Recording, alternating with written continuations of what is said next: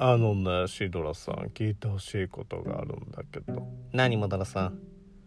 これは聞いた話でね最後に後ろから女の人が追いかけてくる話なんだけどね夜中に車で心霊スポットにドライブに行ったんだって。ちょっと待って。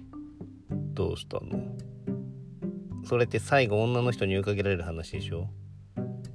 そうだけどオチを最初に言ったら怖くないわ。ああそうなのね。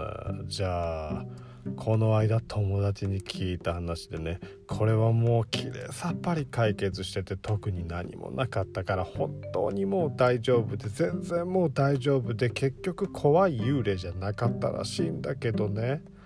友達が取りつかれたらしくてね。怖くないっていう概要がある時点でもう怖くない。先に情報言うのやめない？ああそう。分かった。お前が来たのか。何？って話。中身がスカスカすぎてただ迷惑な人になってるよ。